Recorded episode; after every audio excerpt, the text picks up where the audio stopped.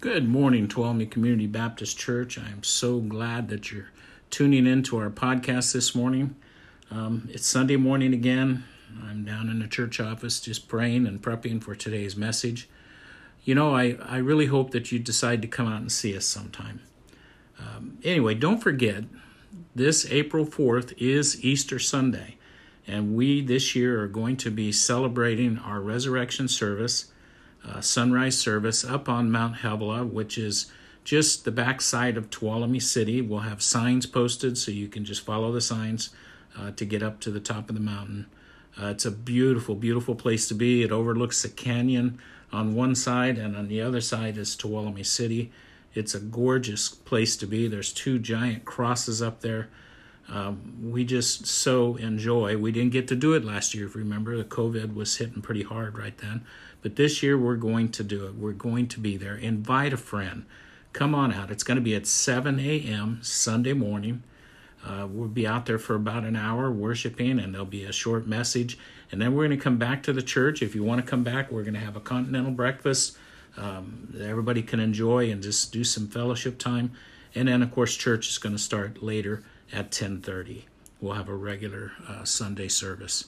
So I hope to see you come Easter Sunday. It'd be a wonderful time to come out, invite some friends, bring your family. Uh, it'll be a wonderful time to be together. God bless you. I hope you enjoy today's message. Praise God. We're in the book of John, the sermon series entitled In the Beginning, and we're now in John chapter 11. You know, it's interesting. Um, this is probably one of the first books, once I learned to read, that I read. And how God is opening it up to me today is just, it's just amazing to me. You know, maybe I should clarify that because some of you don't know me as well. I just learned to read about 20 years ago. I'm dyslexic and I struggle with reading. In fact, other than the Word of God, I've never read an entire book because it's very difficult to sit down and read. And, you know, growing up that way, it, it's surprising how you compensate your, your body, your brain. It's an amazing thing that God has created. Um, in fact, I've heard people say that people that are dyslexic are actually highly intelligent. And I didn't really believe it until I had to go back, I don't know, a few years ago and get my high school transcripts because the, the county required it when I was going to work for the county. And my grades weren't bad. I was surprised. I couldn't read. I left high school with maybe a second to third grade reading level. It was really brutal, but the Lord has taught me to read. And when I say that sometimes I get anxious, and it, it's true, like today I've got literally, if you looked online to those who I send my sermon notes out to, I got like 11, 12 pages today. And I don't know that we're going to be able to get through it because if I get anxious or if the Holy Spirit says, you're done, then I'm done. But it just kept going on. I couldn't stop. There was so much in chapter 11 that, that we need to talk about. It's so awesome. And so I get kind of uh, anxious when I realize I have that much reading to do because I have this fear that all of a sudden all the pages, all the words, letters on my page will all get scrambled. That's what dyslexic does to you. And so if you see me stumble around, just shout out the word and it'll all come together and we'll keep right on going. Amen? Amen. John chapter 11 gives us a personal look into Jesus. Jesus has feelings and emotions. You have a Savior who feels your pain. Your emotional pain is something that we all have to go through. We can't be taken out of emotional pain, we have to go through it. But here's the deal you don't have to go through it alone. In this chapter, you will see Jesus feels the pain of loss. People say, yeah, well, Pastor, you just don't understand my pain. And honestly, maybe I don't. You may be right. But Jesus does. You have a friend, a brother, a Savior who understands all things and has experienced all things just to be able to say that he understands. You want to see it in Scripture? Look at this Hebrews 4:15 For we do not have a high priest who cannot sympathize with our weaknesses but was in all points tempted as we are yet without sin. Notice it said he was tempted in all points without sin, but it didn't say without pain, without emotions, without feelings because he has them and he understands them. God loves you so much that he gave his son not only to die for our sins, but to experience everything, every pain, every hardship, just to be able to say, I understand. You may be thinking you're, you're going through something that God could never understand, and I'm telling you that he does. He does understand what you're going through. But before we get into this, uh, John 11, are you ready for a pop quiz? Are you ready? Okay, I'm grading you on this one. Number one. Oh, I went to two. Let's see if we can go back. There we go. Number one. Jesus identifies in chapter 10 two enemies, once in verse 1 and again in verse 8. What did he call these enemies? Don't you be looking. What did he call these enemies? He specifically, twice in that chapter 10 thieves and robbers. Boy, you guys failed that one. Thieves and robbers. Did somebody say it back there? No? Okay. All right, so let's go to let's go to number two since you failed so brutally on that one. John 10, 22, it said, Now it was the feast of dedication in Jerusalem, and it was winter. The Feast of Dedication is known today as Hanukkah. Hanukkah. All right, you guys got that. Praise God. I'll give you a half grade on that. yeah. So let's look at John 11, 1 1. John 11, 1, I'm sorry. Now a certain man was sick, Lazarus of Bethany, the town of Mary and his sister Martha. You guys remember Mary and Martha, right? Precious people. It was that Mary who anointed the Lord with fragrant oil and wiped his feet with her hair, whose brother Lazarus was sick. Now it's interesting that John gives us who this is, because there's a lot of people named Mary in this culture, in this time. There's a whole bunch of them. So he actually identifies who, who he's talking about, and we're going to see this in, in chapter 12 next week.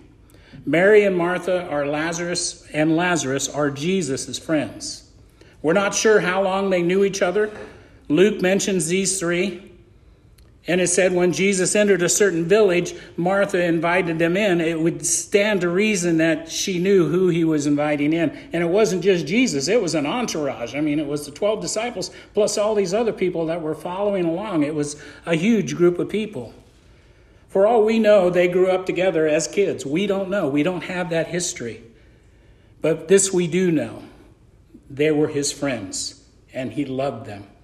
So let's look at John 3 3 and 4. It says, Therefore the sisters sent him, saying, Lord, sent to him, saying, Lord, behold, he whom you love is sick. I mean, it was well known that Jesus loved Lazarus. When Jesus heard that, he said, this sickness is not unto death, but for the glory of God, that the Son of God may be glorified through it. Now, we understand that Jesus is talking on a spiritual level. He's not talking in earthly realms. And sometimes, in fact, most of the time, they didn't get it. Fact is, most of the time, I have to read it a couple times and get my spiritual thinking cap on to realize what it is he's saying. We have to have a spiritual mindset. In, in verse 5, it says, Now Jesus loved Martha and her sister and Lazarus. So when he heard that he was sick, he stayed two more days in the place where he was. What? He stayed two more days. If Jesus loved these people so much, why wouldn't he go immediately to them? But he stayed where he was for two more days. Have you ever been there? Praying for someone that you love who is sick, even unto death, and it almost seems as though Jesus didn't show up. I've been there. I've been there, and I, it's, it's like, Lord, are you just going to leave me alone on this? And He's not. He's working things out. Let's look at verse 7.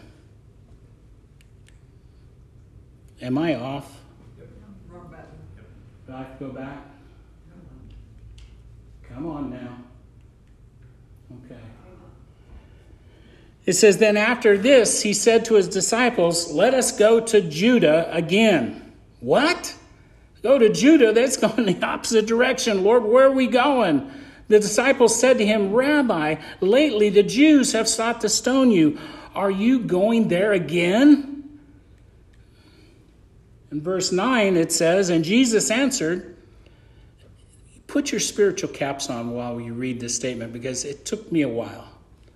Now, there are 12 hours in the day. If anyone walks in the day, he does not stumble because he sees the light of this world.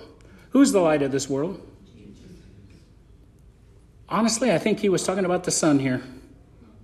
But, you know, sometimes this is deep. But look at verse 10. But if anybody walks in the night, he stumbles because the light is not in him. Now, who's he talking about there? Jesus in him. But understand, until Jesus dies on the cross and rises again, we don't have him living in us. They didn't have him living in them. So the disciples were really confused. Wait a minute. I know there's 12 hours a day, so you're talking about when the sun goes down, then it's night, and we, ah, oh, Jesus, I just don't understand. So it goes on. Look at verse 11. It says, These things he said, and after that he said to them, Our friend Lazarus sleeps, but I go that I may wake him up. Then the disciples said to him, Lord, if he sleeps, he will get well, right? If he's just asleep, then we don't have to worry. Oh, guys, hey, he's asleep. Listen to verse 14, 13 and 14. It's doing it, okay. However, Jesus spoke of his death, but they thought that he was speaking about taking rest and sleep. Then Jesus said plainly, Listen, Lazarus is dead. He's dead. Guys, you, you, where, where's your heads at? He's dead. In verse 15, he says, Thank you. In verse 15, it says, However, Jesus spoke of his, uh, verse 15, and I am glad for your sakes that I was not there, that you may believe. Nevertheless, let us go to him. Listen to what Jesus is saying. He's talking to his 12 disciples. I'm glad that I wasn't there when Lazarus died because you guys don't believe. Is that not what he's saying? To the 12 men that were walking this earth with the living God, were having a hard time getting their head around who he really was. And Thomas, he's still stuck back, back up there when, you know, when he was talking about going to Judah and getting stoned, because Thomas says in verse 16, he says, then Thomas, who called the twin, said to his fellow disciples, Let us go, that we may die with him. Let's just go ahead and just let them stone us too. So when Jesus came, he found that he had already been dead in the tomb for four days. This brings us to point number one. The Bible refers to death as sleep refers to death as sleep. But understand something when there was there was a significance about finding out that he was already dead for 4 days. You see, you had these different sects of religious people. You had the Pharisees, you had the Sadducees. The Pharisees believed that their person could be resurrected from the dead, but only if he was dead for 3 days. Come the fourth day, the body stinketh, and he can't be raised again. The Sadducees, they didn't believe that anybody could be raised, resurrected from the dead. They just said, no, it can't happen. It's not ever going to happen. So Jesus, waiting till four days, he wanted to make it clear that this was the hand of God, that it could not happen. It could not happen any other way. So the Bible refers to death as sleep. Let me tell you, show you this in 1 Thessalonians 4:13. It says, Am I there? I am. Okay. 1 Thessalonians 4:13 says, "But I do not want you to be ignorant, brethren, concerning those who have fallen asleep, lest you sorrow as others have no hope." You understand what he's saying? Falling asleep, the Bible's referring to falling asleep as death. We know what it's like when we have a funeral of someone that we believe is not born again. It's, it's hard, it's difficult. It says, verse 14, For if you believe that Jesus died and rose again, even so God will bring with him those who sleep in Jesus, those who have died before us. Verse 15, it says, For this, for this we say to you by the word of the Lord, that we who are alive will remain until the coming of the Lord will by no means precede those who are asleep. Those who are asleep will go first. People who have died before us are going to be the first coming back in the resurrection when we are when we are resurrected into our new bodies. Verse 17 Then we who are alive will remain, shall be caught up together with them in the clouds to meet the Lord in the air, and thus we shall always be with the Lord. Therefore, comfort one another with these words. That's not a suggestion. We need to tell people these words that we are born again and that we live forever. Look at 2 Corinthians 5 8. We are confident, yes, well pleased, rather to be absent from the body and to be present with the Lord. Man, I tell you, that's where I want to be absent from the body and present with the Lord. Let's get back to John. John 11, 18. It says, Now Bethany was near Jerusalem, about two miles away. And many of the Jews had joined the women with Martha and Mary to comfort them concerning their brother. These, these ladies were well liked, well known in the area. John 20, it says, and Martha, as soon as, as she heard that Jesus was coming, she went to meet him. But Mary was sitting in the house. Now, if you guys remember Mary and Martha, you kind of understand why Mary was there. Do you guys remember the story? You know, Martha was, you know, the one that was doing all the work and cooking, and she went to Jesus and said, Hey, hey, can't you get her up off her derriere and come help me in the kitchen? We got all these people to feed, and, and you know, Jesus is so lovingly, Martha, Martha, Martha. She has chosen the best thing. So here we can see that Martha is gone to go meet with Jesus, and Mary just stays mourning. Verse 21 Martha said to Jesus, Lord, if you had been here, my brother would not have died. John 22, it says, okay, I'm in the right place. John 22, it says, now, but even now, I know whatever you ask of God, God will give you, Jesus. He will give it to you. And Jesus said to her, Your brother will rise again. Martha said to him, I know that he will rise again in the resurrection of the last day. You can tell that she was well taught. She understood the Word of God. She knew that there is a resurrection day and that John would be there or Lazarus would be there. Verse 25. Verse 25 Jesus said to her, I am the resurrection and the life. He who believes in me, though he may die, he shall live. Verse 26 And whoever lives and believes in me shall not die. Do you believe this? Church, I'm asking you, do you believe this? This is the greatest news of all of salvation. It's the greatest news of everything, of the world. We will not die. Verse 27 She said to him, Yes, Lord, I believe that you are the Christ the Son of God, who is to come into the world. And when she had said these things, she went her way secretly. And she called Mary, her sister, saying, The teacher has come and He's asking for you. This brings me to point number two. We must walk by faith. We must walk by faith. Second Corinthians, Second Corinthians 5 7. You should have this one memorized. For we walk by faith, not by not by sight, not the things that you see going on. We walk by faith.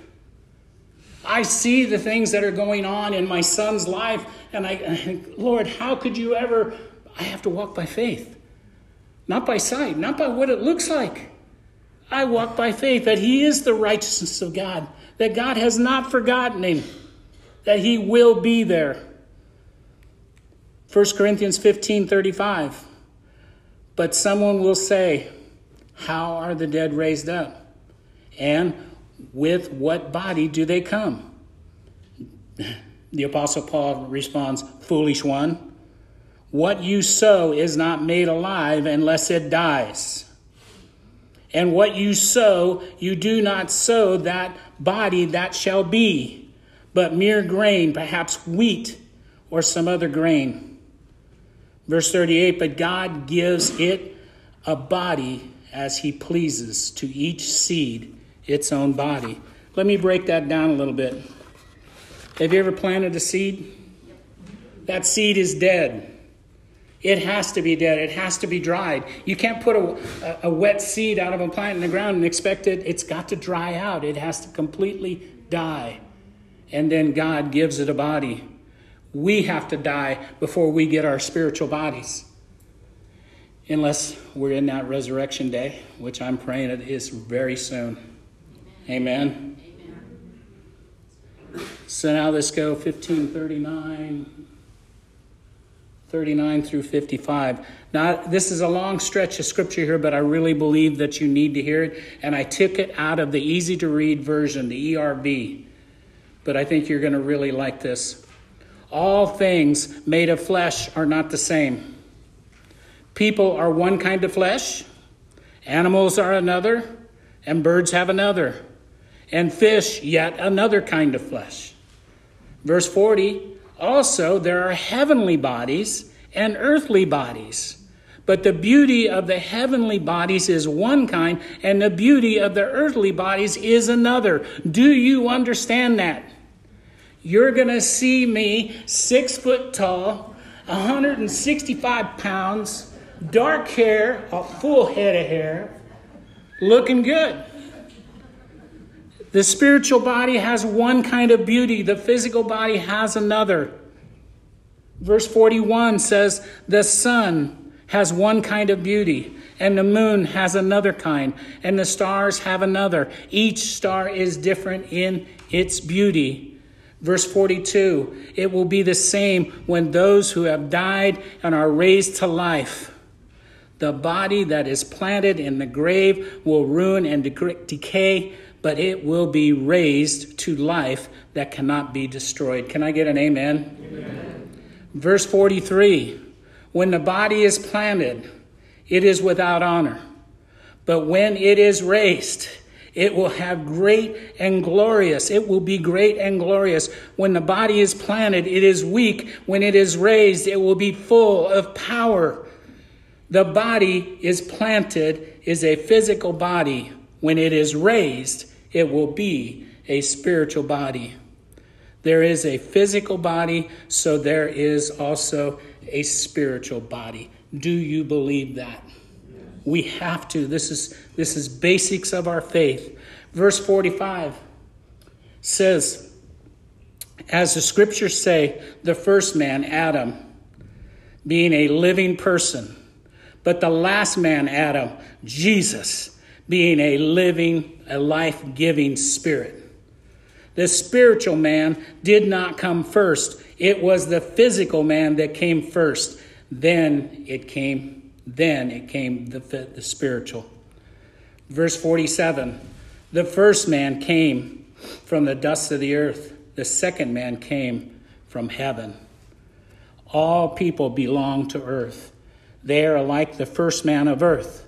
But those who belong to heaven are like the man of heaven. Amen? We have spiritual bodies. Verse 49 We are made like that man of earth, so we will also be made like the man of heaven. I tell you this, brothers and sisters, our bodies of flesh and blood cannot be a part of God's kingdom. Something that will ruin cannot be a part of something that never ruins. We will not have these bodies. These bodies will return to the earth. If we are lucky enough to be alive at the rapture, when Jesus comes for the church, we'll be instantly transformed into our spiritual bodies. These physical bodies do not go to heaven, and we need to be aware of that. Let's go to verse 51. But listen, I tell you a secret we will not all die, but we will all be changed. He's telling us that we won't all die. Some of us will, will be caught up in that rapture. We won't have to die first. Verse 52 it will only take a time of a second. He will be changed as quickly as the eye blinks. This will happen when the last trumpet blows. The trumpet will blow, and those who have died will rise and live forever, and we will be changed. We have to realize this and understand this. Verse 53. Thank you. Verse 53 the body that ruins must clothe itself with something that will never ruin. And this body that dies must clothe itself with something that will never die. That's the Spirit of God. Verse 54 So this body that ruins will clothe itself with that which never ruins, and this body that dies will clothe itself with that which never dies. When this happens, the scripture will be made true. Death is swallowed up in victory death is swallowed up in victory. Verse 55 O death, where is your victory? Where is your power to hurt? Our victory is in Jesus Christ, and death cannot affect us. So let's get back to this Martha who is talking to Jesus. 1129. 1129 says, As soon as she heard that, she arose quickly and she came to him. This is Mary now. Remember, Martha told Mary, Hey, Jesus is asking for you. So as soon as she heard that, she arose quickly and she came to him. Now, Jesus had not yet come into town, but he was in the place where Martha met him. Verse 31 Then the Jews who were with her in the house and, and comforting her, when they saw that Mary rose up quickly and went out, they followed her, saying, She is going to the tomb to weep there. Then, when Mary came where Jesus was, he saw her, and she fell down at his feet, saying to him, Am I in the right place? Yes. Saying to him, Lord, if you had been here, my brother would not have died. Therefore, when Jesus saw her weeping, and the Jews who came with her weeping. He groaned in his spirit and was troubled. And he says to her, Where have you laid him? And they said to him, Come and see. Come and see.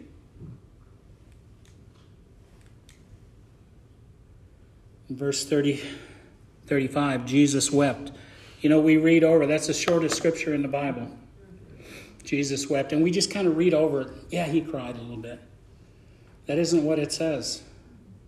This word wept, eklypsi in the, in the, in the Greek, it meant to lament, to mourn, to weep, to deplore, to wail. I mean, he was wailing then in verse 36, they said, the Jews said, See how he loved him? How would they know how much he loved him if he wasn't mourning openly in front of them? I mean, he was carried on, and, and they were going, God, if he loved him so much, why didn't he get here earlier and heal him when he was sick? They were confused, but Jesus, I'm showing you, has feelings, feels our emotion, and feels the sting of death. At least he did there. And some of them said in 37, Could not this man who opened the eyes of the blind also have saved this man from dying? Of course he could have. Brings me to point number three. It's okay to grieve. It's okay to grieve. It's humanly natural to grieve, and we should. When we lose someone, you've got to grieve. Look at Hebrews 5 7 and 8. Who in the days of his flesh, when he, Jesus, had offered up prayers and supplication with vehement cries and tears, he who is able to save him from death and was heard because of his godly fear. Verse 8 Though he was a son, yet he learned disobedience. Obedience, I'm sorry. He learned obedience by the things which he suffered. To me, that's an amazing scripture. God in the flesh could learn. That just blows my mind. But he could learn, he could understand the feelings that these creation that he made that they have. God understands how we feel when we're going through a very difficult time. John 11, 38 through 44. Did it turn? Come on, baby. Ah, there we go. John 38. Then Jesus, again groaning in himself, came to the tomb. It was a cave with a stone laid against it. And Jesus said, Take away the stone. And Martha, the sister of him who was dead, said to him, Lord, by this time there is stench, for he has been dead for four days. There it is again. The four day thing. There's no way possible, Lord. He's been dead four days. It's probably against the law for you to even open the tomb because it's not going to be pretty, Jesus. Verse 40. Jesus said to her, I do, I, did I not say to you that if you would believe, you would see the glory of God? Verse 41 Then he took away the stone, and from the place where the dead man was laying, Jesus lifted up his eyes, and he said, Father, I thank you that you have heard me. He's praying now. Verse 42 And I know that you always hear me, but because of these people who are standing by, I said this, that they may believe that you sent me. He is praying again for us, for them, that they would believe. Do this, Father. I know that you will. I know that's the plan. But, I, Father, they need to believe that you sent me. Now, when he said these things, he cried with a loud voice, Lazarus, come forth. And he who is dead, and he who was who he who had died come out bound, hand and foot with grave clothes, and his face was wrapped with cloth. And Jesus said, Loose him and let him go. It brings me to point number four. Death is not the end. It's not the end. John 11, 25 and 26. We already read this once, but we're going to read it again. It says, I am the resurrection and the life. He who believes in me, though he may die, he shall live. We need to have that in our spirit and know that we do not die. We're transformed. We're planted in that fertile soil. We transform. Verse 26 And he who lives and believes in me shall never die. Do you believe this? Look at Psalms 116 through 15. It says, Precious in the sight of the Lord is the death of his saints. You need to just take that in. Precious in the sight of the Lord is the death of his saints because we don't die. We now become part of God's kingdom. Philippians 1 21 through 23, it says, For to me, To live is Christ, and to die is gain. Yes, amen. Verse 22 But if I live on in the flesh, this will mean fruit for my labor. Yet what shall I choose? I cannot tell. What is the Apostle Paul telling us here? He's saying, I'd rather go home and be with God today. I, I would rather go home and be with God today. But we have work to do while we're still here on this earth. And we're trying to be fruitful, just like what the Apostle Paul was saying. He says in verse 23, he says, For I am hard pressed between the two, having a desire to depart and be with Christ, which is far better. I believe that. Look at this scripture in Revelation, Revelation 20, 13 through 15.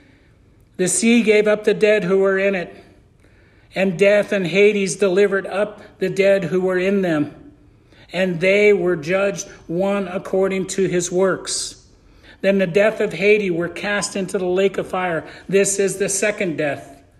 And anyone found, and anyone not found written in the book of life is cast into the lake of fire. But we don't need to be worried. Look at 21 8. It says, But the cowardly, the unbelieving, unbelieving, the abominable, the murderers, the sexual immorals, the sorcerers, the idolaters, all liars have their part in the lake which burns with fire and brimstone. This is the second death. Look at Revelation 2:11. He who has an ear, let him hear what the Spirit says to the churches. He who overcomes shall not be hurt by the second death. We don't have to worry because we belong to Christ. Look at Revelation 26. Blessed and holy is he who is a part of the first resurrection. Over such the second death has no power, but they shall be priests of God, of Christ, and shall reign with him a thousand years. Praise God. We have such a future to look forward to. I know there are times in this world that it's difficult. I know we go through hard times and we're going to mourn the loss of loved ones from time to time. But we know that they are in the kingdom of God. Let's go back to John 11, verse 45. Then many of the Jews who had come to Mary and had seen the things Jesus did believed in him. But some of them went away to the Pharisees and told them the things Jesus did. You know, there's always spies in every crowd. There's going to be somebody that's going to go tell those, you know, um, at the county health department that we're holding church and you guys aren't socially distanced. And, you know, there's always going to be somebody. But don't worry about that. Look at verse 47. Then the chief priests and the Pharisees gathered a council and said, What shall we do? For this man works many signs. Am I in the right place? Yes. Okay. This man works many signs. What are we going to do about him?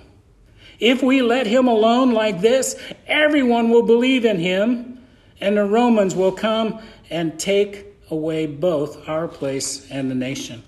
They had a lot to be scared about. Verse 49 it says, And one of them, Caiaphas, being high priest of that year, said to them, You know nothing at all Praise God for this man. Nor do you consider that this is expedient for us that one man should die for the people and not that the whole nation should perish. Praise God for Caiaphas' sight. Verse 51 And now this he did not say in his own authority, but being the high priest of that year, he prophesied that Jesus would die for the nation, but not only for the world, for you and me. Verse 52, it says, and, and not that nation only, but also that he would gather together in one the children of God who are scattered abroad. There you are in the Word of God again. I just I just seen your name again. Verse 53. Then from that day on, they plotted to put him to death. Mm. Verse 54 it says, Therefore, Jesus no longer walked openly among the Jews, but went from there into the country near the wilderness to a city called Ephraim, and there he remained with his disciples. Verse 55. Verse 55, it says, And the Passover of the Jews was near. John does a beautiful job of giving us a timeline. We're going to go into uh, chapter 12 next week, and it's actually about two months if you look at the time before the Passover to where the, the week of Jesus is coming. And it's going, we're going to see that in, in chapter 12. And the Passover was near. Did I get that right? Yes. The Passover was near, and many went from the country up to Jerusalem before the Passover to purify themselves. Then they sought Jesus and spoke among themselves. This, as they stood in the temple, what do you think that he will not come to the feast? Am I in the right place? Yes. Now, both the chief priests and the Pharisees had given command that if anyone knows knew where he was, that he should report it, that they might seize him. Now, I know I talk a lot about the disciples and how they didn't get it. They couldn't. They couldn't until Jesus is actually crucified and put in the grave and rose again. They couldn't get a grip of what was really happening. And even us today, we go into the Easter week and we go, man, I, I just, I don't understand. It's because we're looking at it through, through our mindly minds and not the spiritual mind of what Jesus Christ has truly done. When we realize that death has no power over us, isn't that a, a great feeling? That should make us excited that death does not rule over us. It can't help us, it can't hurt us. We know that we belong to Him. We belong to Him fully and wholly. Tony, could you please come back? I don't know if John chapter 9 has been more for me or for you. But it was like a reminder seeing that the resurrection is real, that our lives are real. When we die, we just transform immediately into His presence. We don't have to worry. And I know sometimes I was just talking to Kathy. We have relatives sometimes that pass away, and we don't know. They didn't make a, a confession of faith in front of us. We don't know. Well, guess what? It's not our job to judge. We believe in a loving God that's somewhere throughout the course of that loved one's life. But why would you take a chance? Why would you not tell somebody? That Jesus Christ really truly did die on the cross for you and for me, and it takes away the sting of death. We don't have to worry anymore. We know that we belong to Him. And we need to see that more than ever this Resurrection Sunday. We should be celebrating. We should be clapping and shouting. We are free. We are free. Death cannot take us. It cannot because we're His. We're His.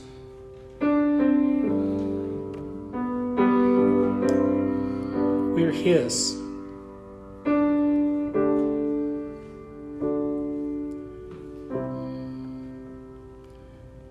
Next week, we're going to see more of how Jesus really felt. John makes it so clear. He truly did have a special relationship with the Lord. And he expresses so clearly that that Jesus was only concern was about us.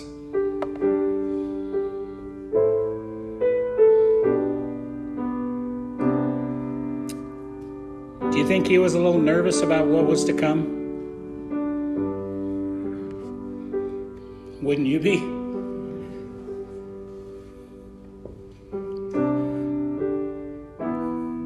We're going to see Jesus pray in the garden saying, Lord, if you could take it away from me, if you could take this cup away from me, I'm game. You could take it away. It'd be okay. But the Father said, There's no other way. And Jesus loved us so much that he that he had to go through. And he didn't do it so that we could live in nice houses with heating and air conditioning. He didn't do it so that we could drive the best cars. He didn't do it so that we could live in the lap of luxury. We are so blessed to be in the United States. Even the poorest one among us, whoever that is, is rich in the sight of two thirds of the rest of the world. And because of all the luxuries that we have, we tend to forget what truly Jesus has done for us. And that we need to know and we need to profess it. We need to tell people.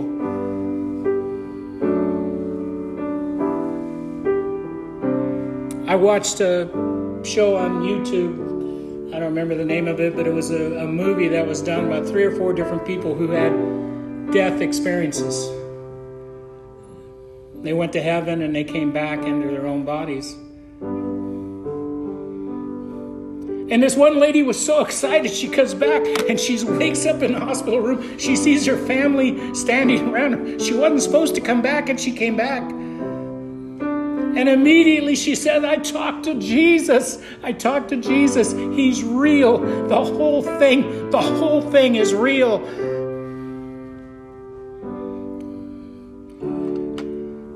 they wound up putting her into an insane asylum for about two weeks because she couldn't stop herself from talking about the love that she experienced. We have no idea that love that is so profound that it just overwhelms you, takes you, and you can't not talk about it.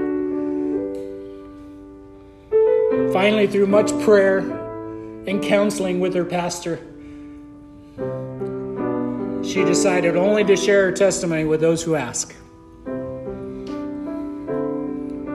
Because they were thinking that she was crazy. How sad is that? We have life, eternity, forever. And we get to be together forever. I want that to become valuable to you to realize what God truly has done for us. It's not about Easter eggs. It's not about a basket and chocolates, and that's fun because I want to see these kids smile and have fun. But it's truly about what Jesus has done for us. Amen. Tony, would you like to lead us in a song, please? Let's all stand together.